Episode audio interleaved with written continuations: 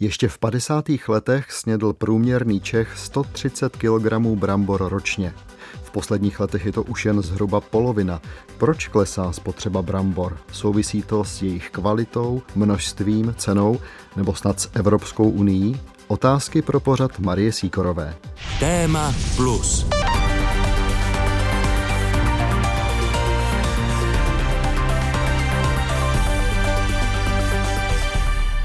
Dobrý den, velice ráda bych se vás zeptala, jak vám jde práce tady na polích na okrese Tábor od ruky. Já jsem naprosto spokojený. Odkud jste? Zemědělská technická škola.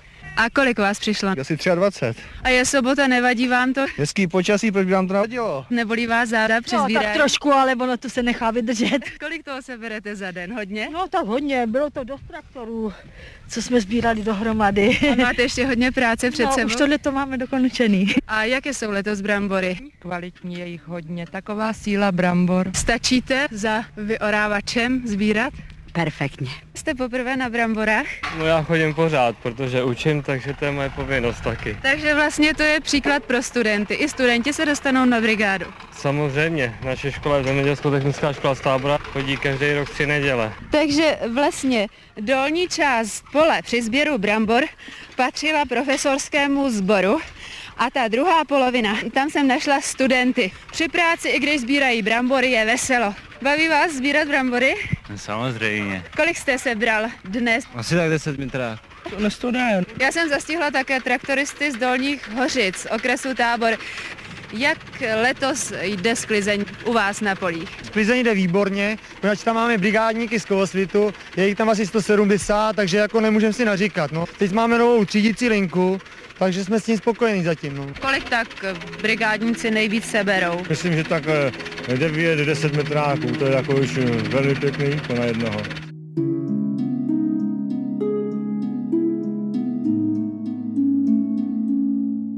Asi tak vypadalo typické spravodajství ze 70. let o sklizni brambor.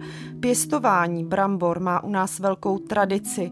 Nejvíc se jim tradičně dařilo na Vysočině a pak také v Polabí, kde se specializují na rané odrůdy. Jejich pěstování i využití a konzumace se ale, tak jako u jiných plodin, mění. Zájem o ně už není takový, jaký býval. Shodují se odbornice i odborníci. Jak to vypadalo s pěstováním brambor před 70 lety? Vypravila jsem se za povolanou osobou, mojí babičkou paní Evou Bečkovou, která pracovala ve výzkumných ústavech bramborářských v Havlíčkově Brodě. Požádala jsem jí, aby mi přiblížila, jak pracovala. Ona si však sepsala poznámky o historii bramborářství na Vysočině a nechala mi je přečíst.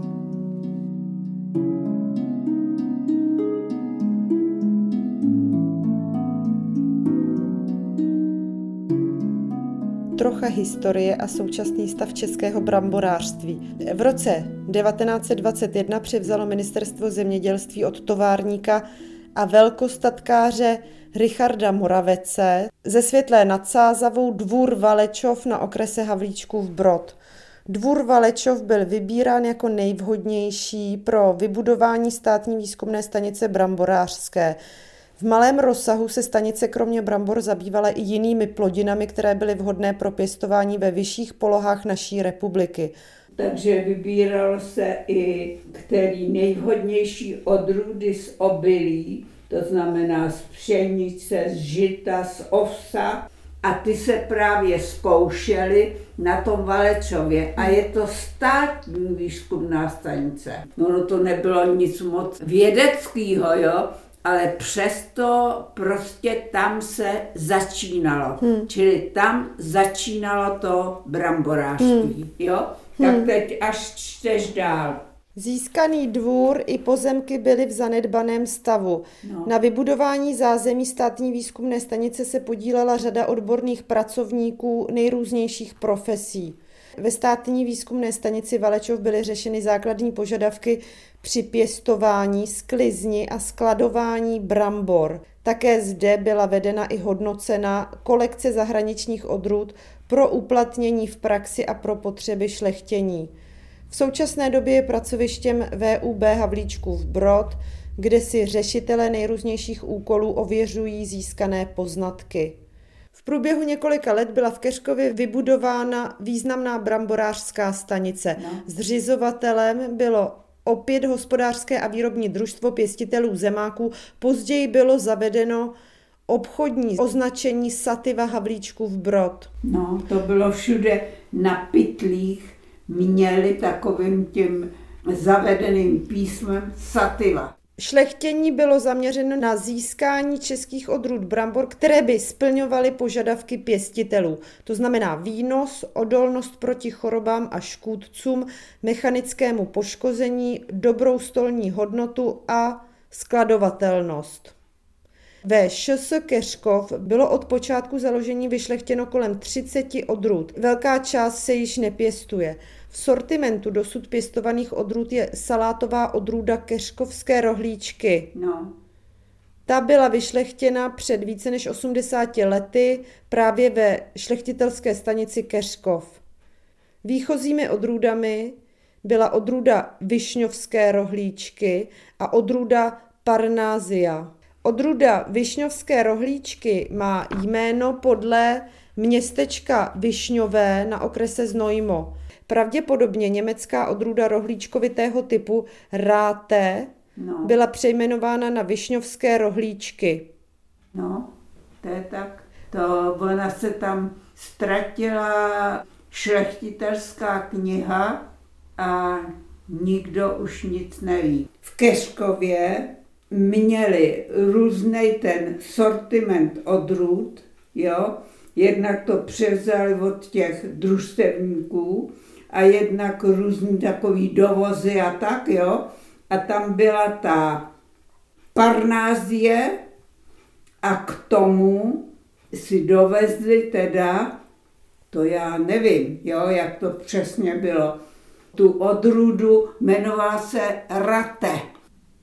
Tomu asi zřejmě ze začátku říkali rate a potom to přejmenovali na ty višňovský rohlíčky. Aha, jo, jo, jo. jo. jo.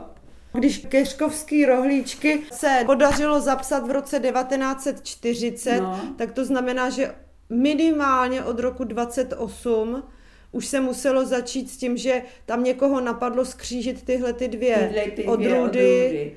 Ale to ještě neznamenalo, že... že k tomu dojde, že zrovna toho jedince vybereš.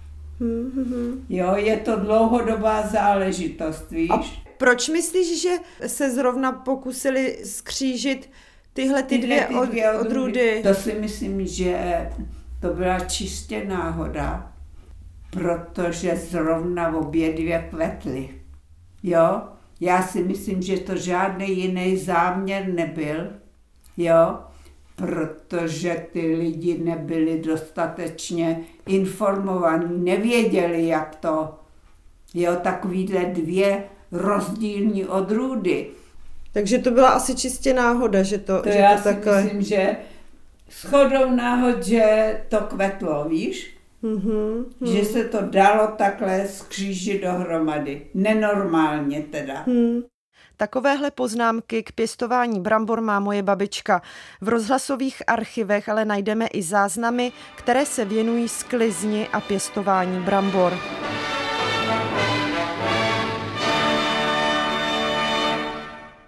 Dobrý večer. Vysíláme rozhlasové noviny. V letošní sklizni brambor se uplatňují kombajny méně, než se očekávalo. Tím vítanější je v zemědělských závodech pomoc brigádníků. Jako na státním statku Milevsko, kde proto může jeho ředitel Josef Pavlín bilancovat. I přesto nepříznivé počasí je ta situace v podzimních pracech na našem statku dobrá, protože kukuřici jsme sklidili už 26. září a teď jsme sklidili len, tak máme volné ruce dokončit setí pšenice a sklizně brambor.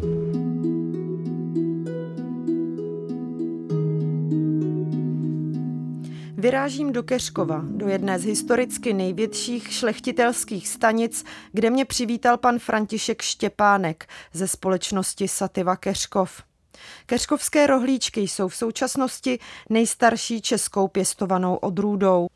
Nejprve si sedáme v kantýně. Začátek pěstování v Kosově byl zhruba v současné době to 99 let už, kdy vzniklo vlastně družstvo zemáků ty dali základ a prvopočátek vlastně pěstování brambor a potažmo vlastně výběru vlastně z brambor, které se v tu dobu pěstovaly a z toho vznikaly první odrůdy. Uh-huh. V době vlastně před druhou světovou válkou a v průběhu jí vlastně díky tomu cílenému vlastně výběru na konzumní kvalitu jednotlivých vlastně odrůd, tím cílem křižením vlastně se dospěl, že vznikla odrůda koskovské rohličí, která byla vlastně povolena ve druhé světové válce, když se začala pěstovat. Co se týče té kvality, tak ze sadbou jsou většina vlastně odběratelů, tedy v České republice a nejen vlastně v České republice, i v zahraničí je spokojená s tou kvalitou, ale díky tomu, že tady jsou vlastně podmínky nebo půdy s obsahem kamení, tak musíme vlastně odkamenovat, aby ta kvalita potom té sadby byla na odpovědící úrovni taktéž i u konzumu. Mm-hmm. Že v porovnání vlastně s jinýma vlastně podmínkama, třeba z Polebí nebo na Jižní Moravě, kde se brambory konzumí taky pěstují, tak kvalita je tam podstatně jiná, protože to jsou písky. S čím se nejčastěji setkáváte s nějakým problémem, když se šlechtí brambory? Se správným vlastně výběrem, protože jsou i materiál, protože provádíme klasické skřížení, neděláme to tak, jako to je u firm konkurenčních, to znamená vlastně německých typ kde už tam mají hodně pokročilé vlastně metody.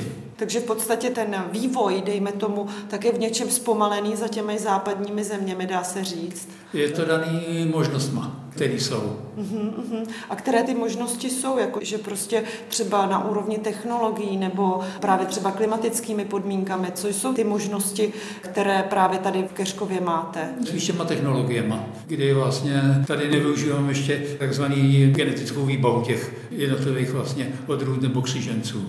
To, co už třeba na západě mají. To, to co běžně jako dělají. Takže dá se říct, že v tom je to trošku zpomalené. Je to daný celkovou situací tady v České republice. Myslíte, že právě třeba, asi přeháním, ale pokud by se investovalo víc do toho výzkumu a vůbec do té produkce brambor, tak by ta úroveň mohla být ještě vyšší? Tak to určitě. Protože práva zemědělství v České republice a v zemích vlastně sousedních není na stejné úrovni. Zároveň ale prostě ta kvalita je nadále vysoká. Tak je to daný částečně těma klimatickými vlastně podmínkama a schopností odrůd se případně uplatnit nejenom vlastně na trhu tady v České republice, ale případně v Evropě nebo jinde. Ale i určitě řekla bych houževnatosti lidí, kteří se tomu věnují. Taky, protože člověk to musí být jako trošku takový, nejenom koníček ne, ale mít k tomu určitý vlastně vztah. Nechodit jenom, že, že musí chodit do práce.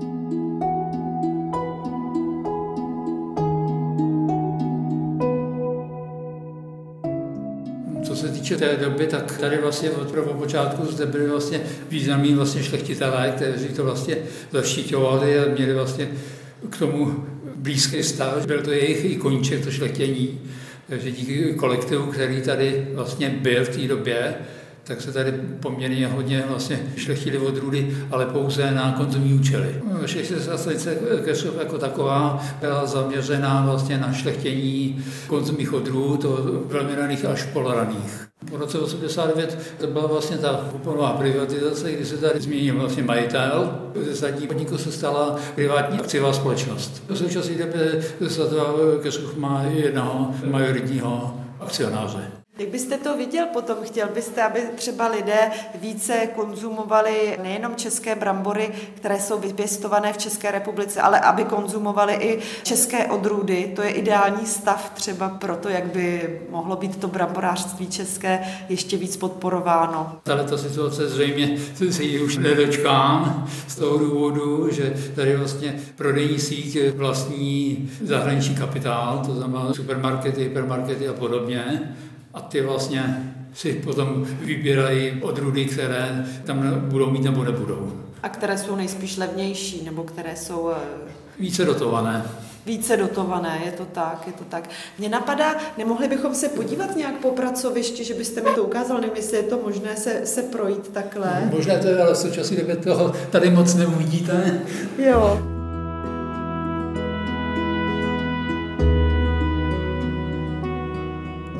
Vyrážíme ven, jdeme se podívat do skleníků, kde rostou sazeničky k výsadbě.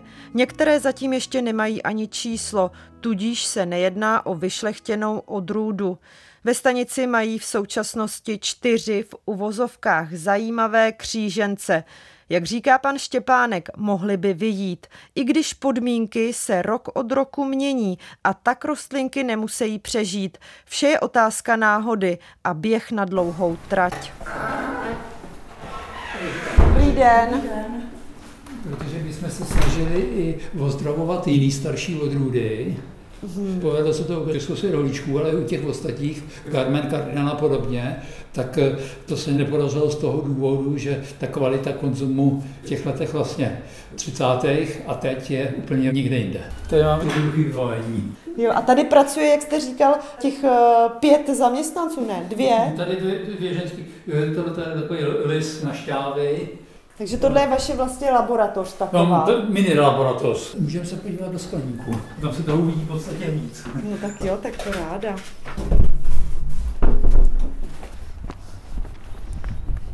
Tohle je vaše administrativní budova tady? Bývalá. To má jiná firma už. Aha, aha. Takže vy pracujete skutečně tady? To je bramborárna. Jo. to je značně rozsáhlá, protože tam skladujeme veškerou, veškerou produkci. Kolik tady teď máte zaměstnanců, tak asi? V současné době 15. Aha, jo, tak to je poměrně. Dobrý den. Dobrý den. To je včetně traktoristů, včetně vedení. Jo, jo, jo, jo. A bývalo víc, že jo? To jo, bývalo.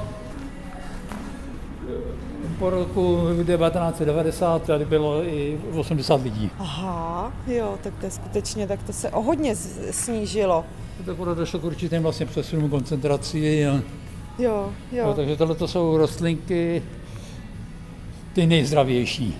Aha, jo, jo, jo. To to jsou zase z těch meristémů. Co je to za odrůdu? Se podívám. Tady máme i křížence totiž, takže...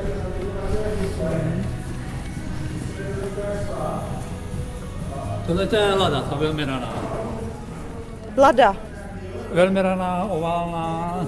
A ta už je zaregistrovaná? Ta, ta je v registru už taky delší dobu a je poměrně oblíbená.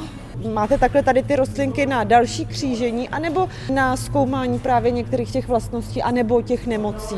Ne, tady v tomto skleníku pěstujeme vlastně jednotlivé vlastně rostlinky, ze kterých vyrostou potom zhruba takovýhle lísky až a ty se potom vlastně sázejí na pole. Takže to je sadba. Kdy, to je sadba tady. Uh-huh, uh-huh, takže to Výchozí to... materiál sadbový, který bude vlastně na pole a tam po jednom roce to teprve přeložujeme do procesu vlastně množení. Tady si vlastně získáváme ten viruprostý materiál. Ty hlízy jsou velice zdraví. A v podstatě ty viry teoreticky je získá, dejme tomu až na tom poli, tam je chytí. Ano, je to daný převážně vlastně eh, náletem mšic a dalších vlastně eh, škůdců. Mm-hmm. Gro vlastně přenaší vlastně mšice. Tohle to jsou vlastně materiál na výrobu sadby, takže to je po dvou letech eh, ta sklizeň z toho druhého roku ji můžeme prodávat. Takže to, co teď máte na polích, tak to tady bylo před dvěma lety? Při určitý části ano. A tohle všechno na kolik hektarů to třeba půjde? To je tak na hektar. Jo, jo. Ani, možná ani ne. A kolik se z toho může urodit?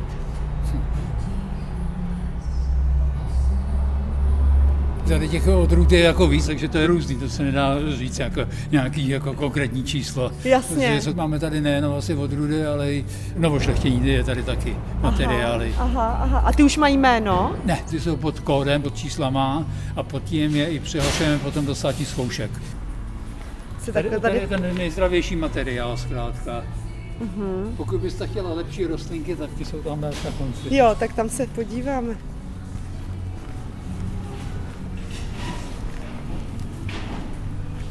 Nová odrůda, než je zaregistrovaná a povolená, tak musí projít dohledným zkoušením na úzuze.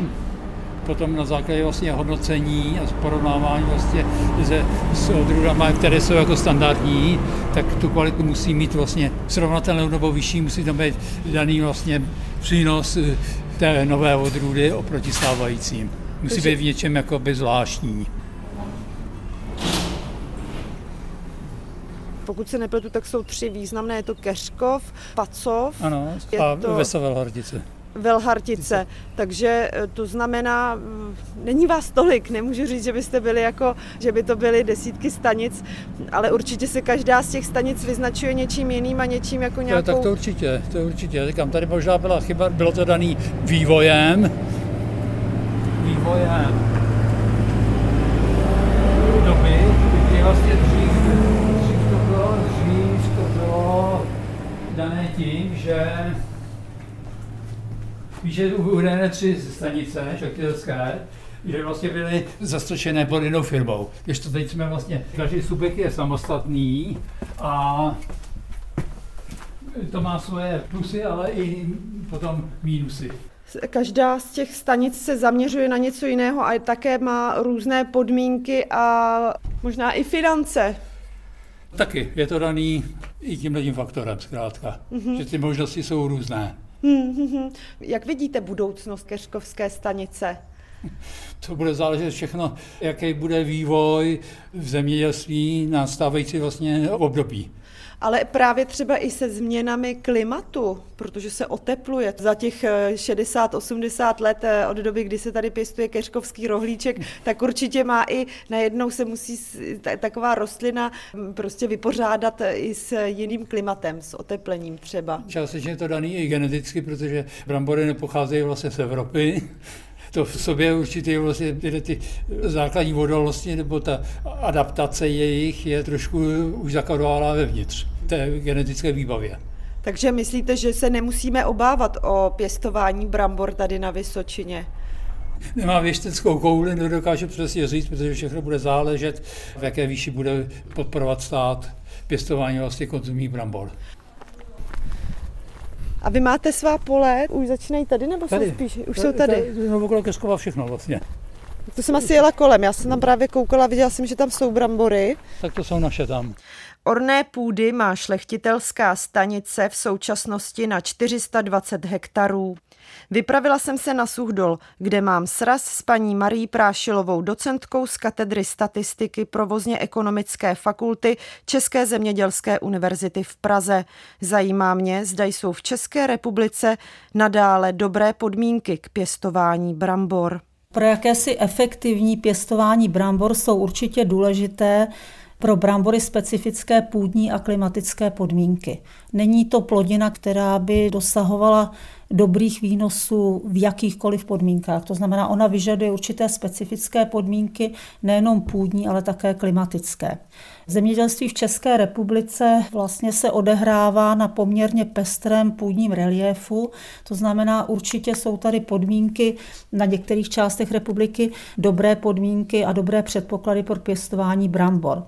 Problémem v současné době jsou klimatické změny, které potom znamenají, že tak, jak byli pěstitelé zvyklí, tak v současné době se zvyšuje celkový úhrn teplo, dochází ke snižování úhrnu srážek za rok. Zimy víme, že jsou bez sněhu, což je také problém pro tu danou půdu přívalové deště, velké problémy, které prostě řádí v průběhu roku. No a pokud se podíváme třeba na údaje hydrometeorologického úřadu, tak zjišťujeme, že se stále rozšiřují takzvaná zemědělská sucha, speciálně pro ty brambory se rozšiřuje takzvané jarní sucho, které pak znamená, že do určitého reliefu prostě je nedostatek srážek. No a toto odvětví, tím myslím brambory, pěstování brambor je určitě poznamenáno těmi klimatickými změnami. Pro brambory je důležité, aby srážky byly správně rozloženy v průběhu toho vegetačního období té rostliny. Ranobramboráři pro dosažení včasné sklizně potom se snaží zasázet co nejdříve a porost obvykle, pokud mají ty možnosti, tak zakrývají, protože je tady nebezpečí i mrazu a jiných tedy klimatických faktorů. No a podle možností ti ranobramboráři zavlažují. Obecně tedy podmínky pro pěstování brambor v České republice jsou dobré, ale brambory jsou velmi náročnou plodinou na lidskou práci, ale také na praktickou zkušenost farmáře. Ten farmář jako takový sám si rozhoduje o výrobním režimu. Zda ty brambory budou pěstovány konvenčním způsobem nebo budou pěstovány v režimu ekologického zemědělství nebo precizního zemědělství. Všechno má svoje plusy, všechno má svoje mínusy z hlediska potom speněžování. Rozhoduje o nakoupené sadbě, o způsobu ošetření během vegetace, o termínu a způsobu sklizně a nastavuje si sám ty odběratelské vztahy. Hmm. Takže toto všechno potom ovlivňuje svým způsobem i rozsah pěstování brambor a navazuje to na vaši otázku, co se týká těch dobrých nebo horších podmínek pro pěstování brambor. Všechno souvisí prostě u těch brambor se vším. A druhá otázka, ještě by mě zajímalo, co to znamená to precizní zemědělství. Precizní zemědělství to je typ zemědělství, kde skutečně formou informací a databází dokážeme ošetřit porosty, případně dokážeme se postarat o zvířata tak, jak potřebují. To znamená, máme-li pole, tak precizním zemědělstvím dokážeme nalézt místo, kde chybí určité chemické prvky pro správný růst té vegetace. Dokážeme nastavit mechanizaci tak, jak optimálně tedy by vyžadovala jenom plodina, ale ta situace jako taková, to tež se nechá udělat u zvířat. No, takže to je to konvenční, to je ten běžný způsob hospodaření kdy prostě časově máme rozvrženy nějaké ty práce s ohledem na půdní a klimatické podmínky, hlavně ty povětrnostní podmínky jsou pak rozhodující při té sklizni. Tady tedy rozhodují data vlastně, které vedou člověka k tomu, aby situaci vyhodnotil. Teď mluvím o tom precizním zemědělství, takže ta data vlastně nás vedou k tomu, to jsou poměrně složité modely, nás vedou k tomu, jak vlastně ošetřovat rostliny, ale nakonec i zvířata, jak se starat o zvířata. Člověk musí nějakým způsobem zvážit, protože samozřejmě všechno něco stojí. Že jo? Zase ty chytré nástroje, které k tomu máme, tak také něco stojí. Že jo? Takže zvážit, jestli se to vyplatí nebo nevyplatí. No. Nejenom je to mechanizace, že je dokonalá, která toto dokáže, ale jsou to databáze, které se musíme naučit také využívat a ovládat, takže vlastně se z toho zemědělce už potom stává takový systémový inženýr, který se stará ne o pacienta, který se stará ne o rozvoj nějaké třeba energetické sítě a stará se o rostliny tímto způsobem. 7. března 1962, tedy den před MDŽ, přijal delegace žen z celé republiky na Pražském hradě tehdejší prezident Antonín Novotný a radil jim, jak mají pěstovat brambory a zvýšit tak jejich výnos. Já, já jsem z nad Popelkou a jsem vedoucí kolektivu a mám vám vyřídit srdečný pozdrav od nás Nové Vsi, od našich traktoristů, vás taky pěkně pozdravuji a snažíme se, aby naše práce byla lepší.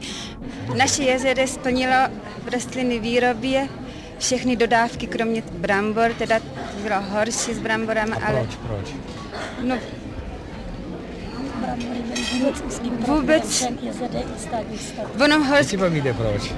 No, z části bych řekla, vymlouvají se na špatnou sadbu. Ale Dřív bych... každý, kdo pěstoval brambory, každý sedlák a každý chalupník, tak nejméně třikrát je oborával. Ano, je to ano, tak, jo? Ano, ano, ano. Přitom, než dal do země, než dal do země ten brambor, tak ho prohlížel. Ano, ano. Dali si práci, že vysypali na mlad brambory a museli se brambory přebírat. Podívali se, kolik má klíček každý brambor. Ano, no, ano, oček. A když bylo hodně oček, dali na stranu, sadili se, který měl málo, dal se stranou. Dneska se to veme, dokonce se chodí po vesnici, sbírá se to ve sklepě, co komu zbylo, že a pak se to sadí do země, sadí se to tam, jednou se to oborá, že zaválčujou to a nechají to tak.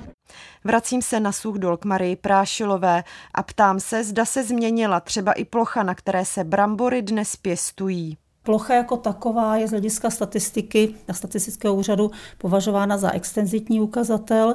Brambory jako takové jsou citlivé na půdní a klimatické podmínky pěstování. Tady jenom poznamenám, jak se vždycky tvrdí, že hloupý sedlá sklidí hodně brambor, ono to tak úplně neplatí. Hodně brambor v současné době sklidí pouze ten, který se skutečně o ten porost stará. Tradiční oblastí pro pěstování raných brambor je Polabí, kde se hodně využívá, pokud jedeme kolem závlah, to si tak jistě všímáme, tam se plochy raných brambor zvyšují. U ostatních brambor, které se pěstují v podhorských oblastech a pro ně je typická třeba Vysočina, tak tam dochází k mírnému poklesu ploch ostatních brambor, tím myslíme konzumní, sadové, průmyslové. Zase pro zajímavost, za první republiky se brambory pěstovaly v průměru na území dnešní České republiky na 400 tisících hektarech. Tato situace trvala až do 60. let. Nyní se brambory pěstují pouze rámcově zase na 23 tisících hektarech a když započteme drobné malopěstitele, tak se uvádí na 29 tisících hektarech. No a když zase tento výsledek budeme vztahovat k orné půdě, tak v roce 46, což jsou poslední dostupná data, se brambory pěstovaly na 12% orné půdy, ale v současné době to je necelé 1% orné půdy. Množství vypěstovaných brambor i vliv na růst ceny dokládá reportáž z listopadu 1990, natočená v Praze. Dobrý den, vidím, tady máte v kufru svého vozu asi odhadem 15 pytlů originál balených brambor. Po kolik je prodáváte? 20 korun. Proč tak draze? Tak jde, tak jde cena. Vy jste je koupil? 18. Od koho? To asi ne od družstva ani od státního podniku? No, to já, to já nevím, odkud jsou koupeny. Já to tady jenom, jenom, jenom prodávám. To jako. Vy máte povolení k prodeji? Ne, kolega, kolega, ale potřeba si, si odskočit. Povolení k prodeji tohoto tedy artiklu? Tady, tady, tady asi ne. Brambory JZD Kameničná, kde je uvedena i originální cenovka. Tady jeden pytel čtu 7 korun 20 a tak dále. Nepřipadá vám to poněkud zprosté? Já ty peníze musím taky dát za to. Takže vy to chápete jako službu obyvatelstvu? Nepak, no.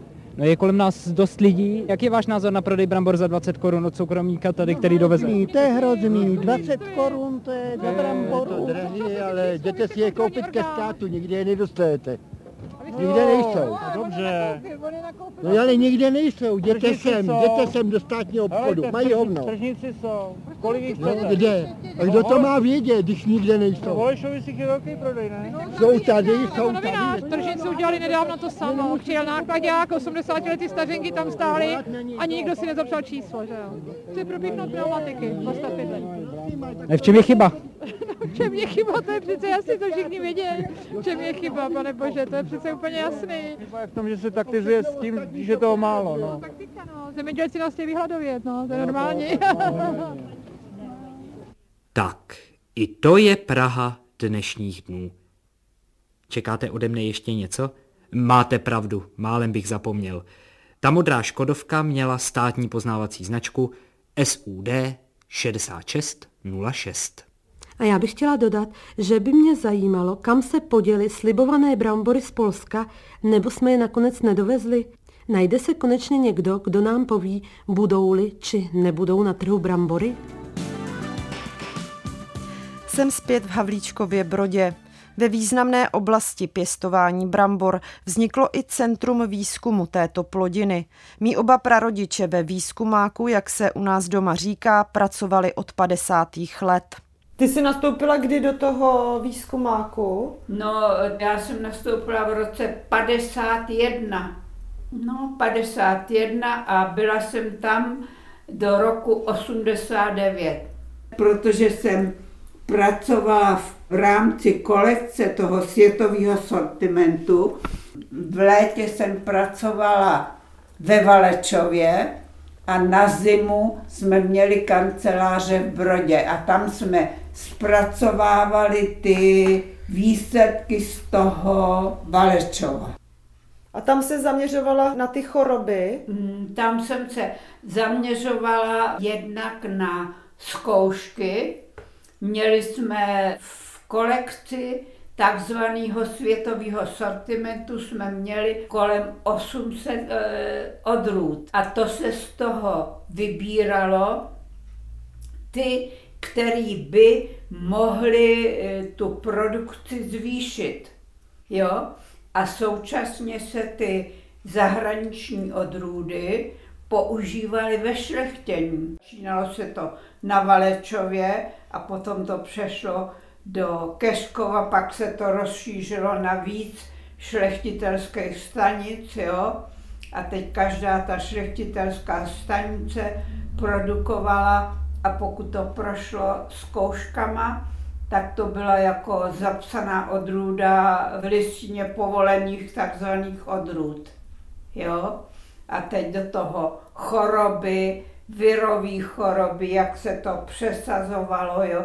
To všechno jedno s druhým. I když se tam původně šlechtily i jiný plodiny, jo. tak ale proč se potom zaměřili hlavně na ty brambory? Protože na jiných místech, třeba výzkumný ústav obilnářský je v Kroměříži třeba, jako ta Vysočina pro ty brambory byla nejlepší, jo. Skrz půdu nebo jako skrz co? No jednak eh, ty přírodní podmínky, ty půdní podmínky a jednak ty brambory tady velmi dobře jako prosperovaly. A to je i doteď? No to já si myslím, že jo, to je.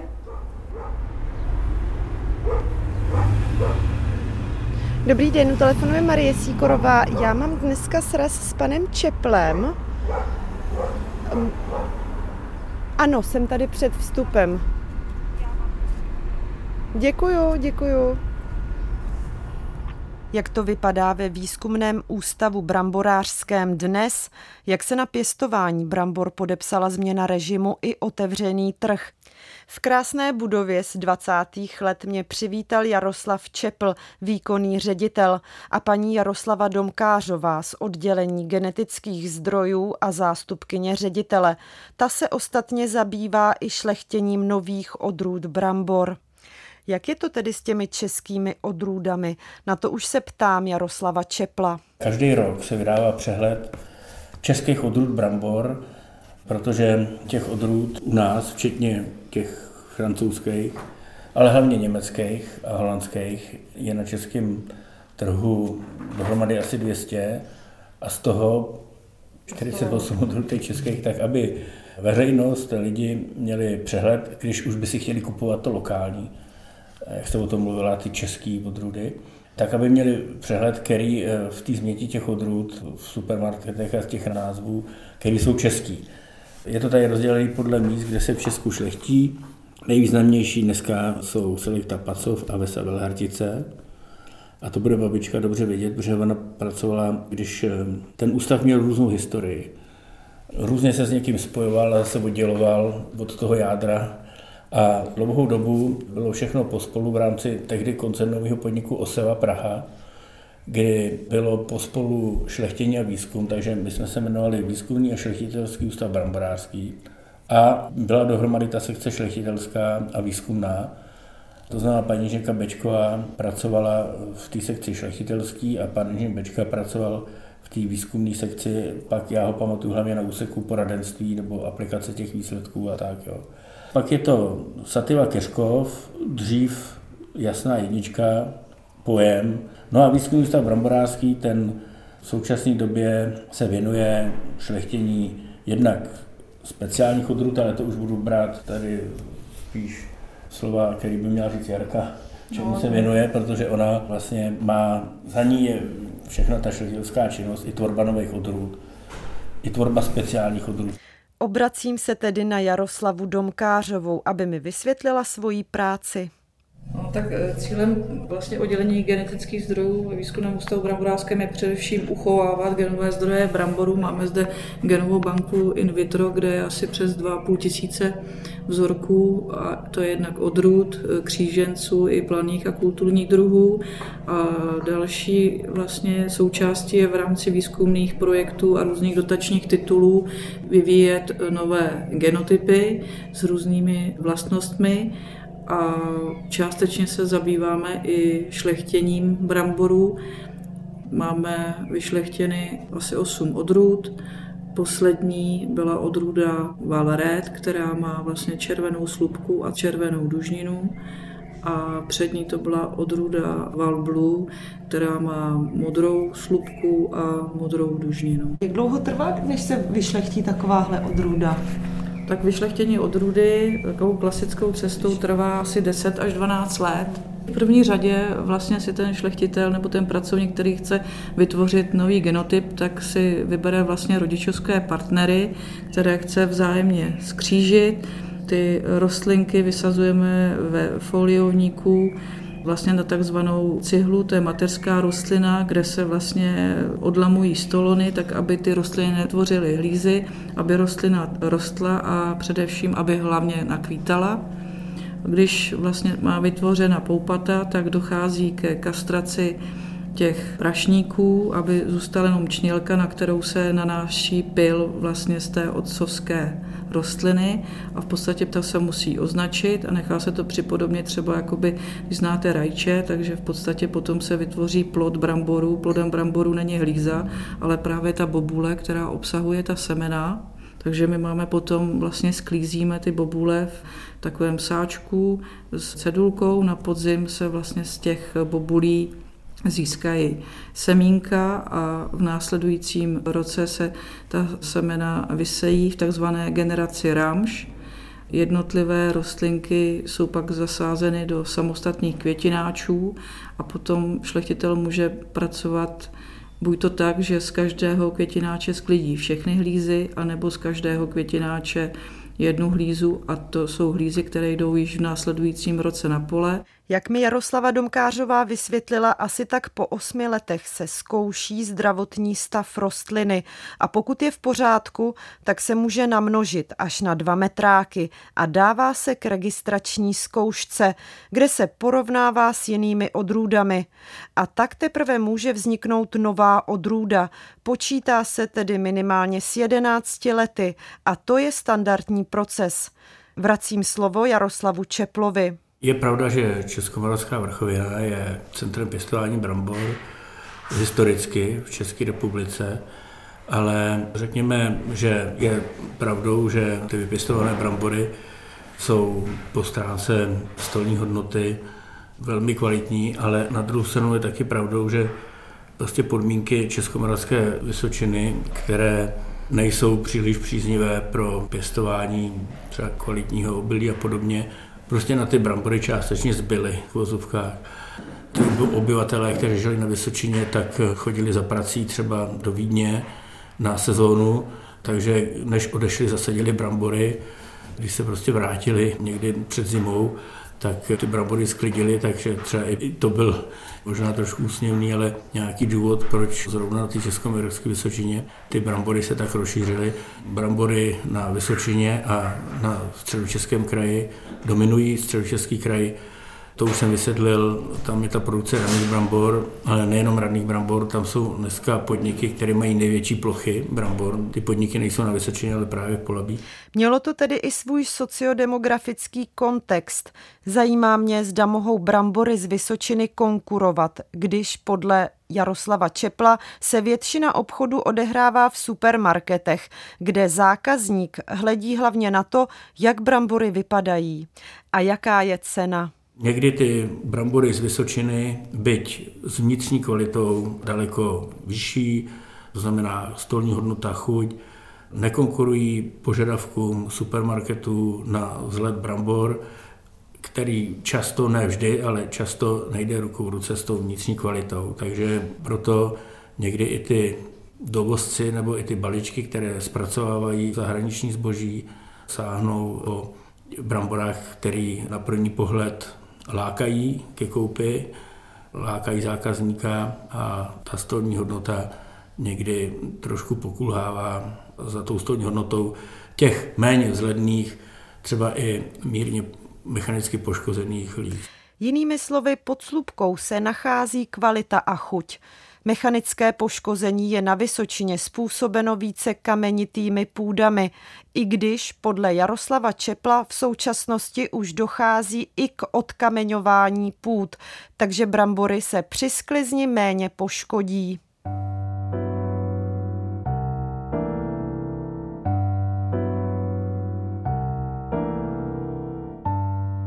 Za konkrétními údaji i trendy se opět vypravuji za Marí Prášilovou. Zajímá mě, jestli se za poslední roky mění výnosnost brambor. Ta výnosnost brambor jako taková se obvykle měří hektarovým výnosem brambor. No a ten hektarový výnos brambor celkem podle dat Českého statistického úřadu se v posledních letech v průměru pohybuje pod 30 tunami na hektar ale přičemž poznamenám, že u těch nejvýznamnějších evropských pěstitelů, kam patří v první řadě Francie, Belgie, Německo, Nizozemsko, Velká Británie, to je kolem 45 tun na hektar. Nižšího výnosu z hlediska kvalitativního dosahují brambory rané a sadbové, vyššího potom brambory ostatní, kam patří brambory polorané, polopozdní, pozdní a průmyslové. No a pokud bychom se podívali na tu zmiňovanou výnosnost z hlediska historického a porovnali třeba s výsledky první republiky, pak můžeme konstatovat, že současná úroveň toho hektarového výnosu je oproti datům, které soustředil Český statistický úřad za 20. léta minulého století, tak je v současné době dvojnásobná. Tahle ta situace, kdy ty hektarové výnosy byly poloviční, tak platila do poloviny 60. let. No a tato 60. léta potom přinesla i z hlediska bramborářství změny, které souvisely s otevřením hranic, protože výzkumníci, kam také patřili šlechtitelé brambor, se dostali za hranice a viděli skutečně zajímavé a velmi sofistikované postupy při novošlechtění a při technologii brambor. Ten hektarový výnos se potom začal zvyšovat. Teprve v 80. letech se situace z hlediska intenzity výrazně zlepšila a po roce 89, zvláštně se vstupem České republiky do Evropské unie, která si diktovala určitou společnou zemědělskou politikou jistá opatření, došlo k prudkému snížení ploch brambor, ale ke zvýšení hektarových výnosů. Nakonec mě ještě zajímá, jak moc lze produkci brambor srovnávat v době za minulého režimu a dnes. Jako pochopitelně na základě těch číselných údajů lze porovnávat mezi sebou výnosy v době před rokem 89, že dejme tomu od roku 46 do roku 89, od roku dejme tomu 90, potom dál, toto všechno lze udělat, ale ty brambory jako takové, to je skutečně velice citlivá plodina na ty klimatické faktory, povětrnostní vlivy a podobně. To znamená, že když se podíváme na údaje o výnosech u brambor, tak tam vidíme roky, kdy ať to byla doba před rokem 89 nebo po roce 89, že jsou roky, kdy ty výnosy byly relativně vysoké, ale jsou roky, kdy došlo zase k absolutnímu propadu těch hmm. hektarových výnosů. No, tak z hlediska, z hlediska konzumenta jako takového samozřejmě ta cena je významným faktorem. Už se část lidí orientuje i na kvalitu těch brambor. To znamená, část lidí zajímá původ té komodity jako takové, kterou si kupuje vlastně pro svoji domácnost. A dokonce jsou schopni zaplatit třeba více za to, než kdyby to byla potravina dovezená třeba ze zahraničí. Ale naprostá většina lidí samozřejmě kouká na cenu jako takovou, jo? takže ta cena je tam rozhodující. Zda může česká produkce konkurovat té zahraniční. O náš vývoz brambor je poměrně malý ten dovoz je mnohonásobně větší, protože spotřeba brambor sice na obyvatele a rok se pruce snížila. Já jsem si tam odchytila data, která se týkají spotřeby brambor třeba v současné České republice. Takže ta nejvzdálenější data jsou z 50. let a tam spotřeba brambor na obyvatele byla 130 kg na osobu a rok. No a v roce 2000 to bylo 77 kg na osobu a rok. A je to ve všech těch výrobcích, je to převedeno vlastně přes všechny výrobky, v kterých se ten brambor vyskytuje. V současné době se uvádí, že ta spotřeba je pod 70 kg. To znamená, je to téměř snížení spotřeby o 50% To znamená, ta potřeba těch brambor není tak velká, jako byla. Mladí lidé dokonce ty brambory nějak úplně odstranili, často ze svého jídelníčku na úkor těch rychlejších potravin, jako je rýže, těstoviny. A vůbec se nepozastavují třeba nad tím, že ta kvalita je taková nebo jiná, protože oni vůbec v té kuchyni nevyužívají. Česká republika by mohla konkurovat samozřejmě, ale ta produkce není taková, aby jsme vstoupili na evropský trh s naším produktem, protože ten rozsah pěstování je malý. To znamená, všechno, co tady víceméně vyrobíme, tak jenom s malým vývozem spotřebujeme. Hmm, no. Jinak se uvádí, že ta soběstačnost ve výrobě brambor v České republice se v posledních letech mírně zvyšuje. No a v závislosti na hospodářském roku, protože někdy to klima je příznivé, někdy méně příznivé pro pěstování brambor, tak eh, se pohybuje kolem 80%. Takže my jsme u brambor asi z 80% jakoby soběstační. Hmm, no. Jenom 20% se dováží. 20% se dováží, ono je to poměrně hodně, že jo? protože to zase jako 20% je, je hodně, když vezmeme, kolik nás je obyvatel. Soběstační do značné míry jsme. Oslovení odborníci a odbornice se shodují na tom, že kvalita je základ, i když se u nás doma mluví o odrůdách a ne o bezejmených bramborách, prostě jako u vína.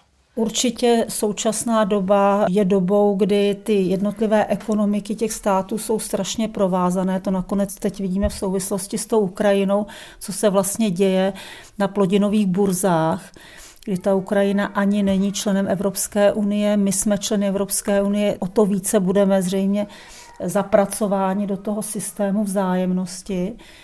Takže vidíme třeba, co to způsobuje na plodinových burzách s obilím, se slunečnicí, se semenem slunečnice, co to způsobuje s kukuřicí a podobně.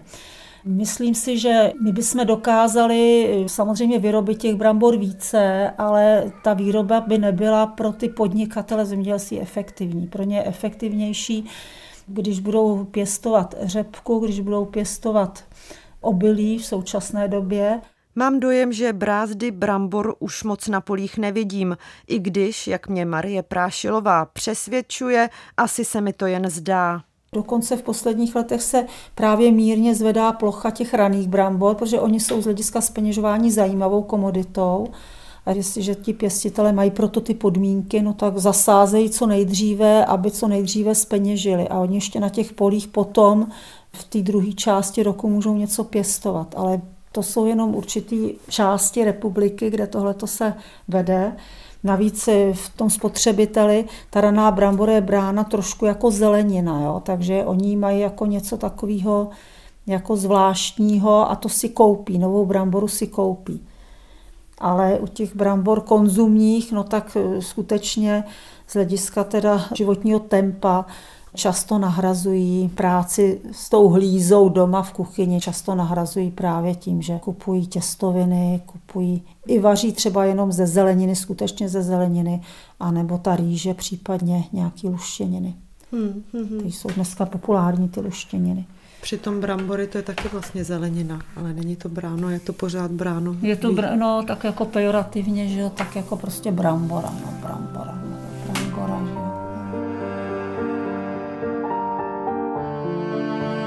Dnešní pořad z cyklu Téma Plus věnovaný minulosti, přítomnosti i budoucnosti pěstování brambor připravila Marie Síkorová, technicky spolupracoval mistr zvuku Jan Schreier.